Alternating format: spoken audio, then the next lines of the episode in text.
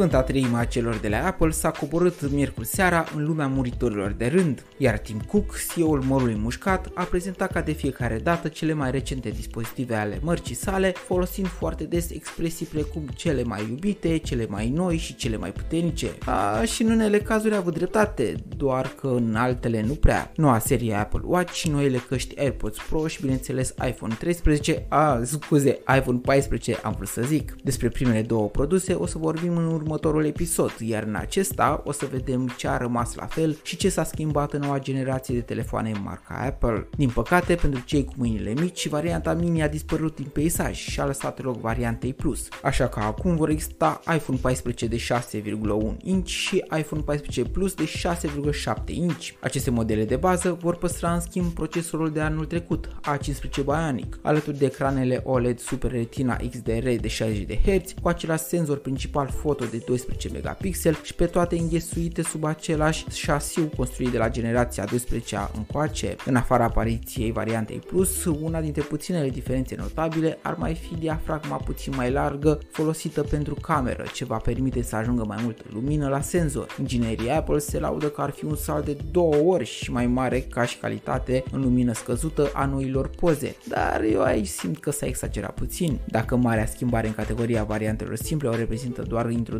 noului format mai mare, la nivelul iPhone 14 Pro și iPhone 14 Pro Max mai apar câteva noutăți notabile. Pe exemplu, camera principală va avea un senzor nou de data aceasta cu 48 de megapixel și cu o dimensiune cu 65% mai mare decât cel de anul trecut, iar procesarea fotografiilor va cuprinde și tehnologia deja prezentă de ceva timp pe piață de pixel binding, care va permite gruparea pixelilor în așa fel încât să cuprindă detalii maxime și lumină cât mai multă și pe care Apple o pune în aplicare cu noul său model de procesare a imaginii denumit Photonic Engine. De asemenea, are îmbunătățită și stabilitatea imaginii, făcând filmările cu telefonul în mișcare aproape perfecte. Bretonul a dispărut doar pe variantele Pro, dar care a fost înlocuit cu Dynamic Island, adică o bară ușor alungită și care va acoperi camera de selfie și sistemul de recunoaștere facială. Cu ajutorul acesteia vei putea vedea diferite informații despre unele aplicații precum Apple Music, cele de știri, FaceTime sau câteva dintre cele ce vor urla în fundal. Pe partea de procesare, nici Pro-ul nu stă fantastic de bine în comparație cu cel de anul trecut. Deși creat pe o generație nouă de fabricație de 4 nanometri, A16 Bionic nu se deosebește de fratele său A15 printr-o putere mai mare de calcul, ci mai mult pentru consum mai bun și într-adevăr cu un număr ușor mai mare de tranzistori, dar care au fost orientați către postprocesarea imaginilor. Cei de la Apple au zis să facă ceva ieșit în comun și să prezinte și ceva adevărat nou și au venit cu un serviciu dedicat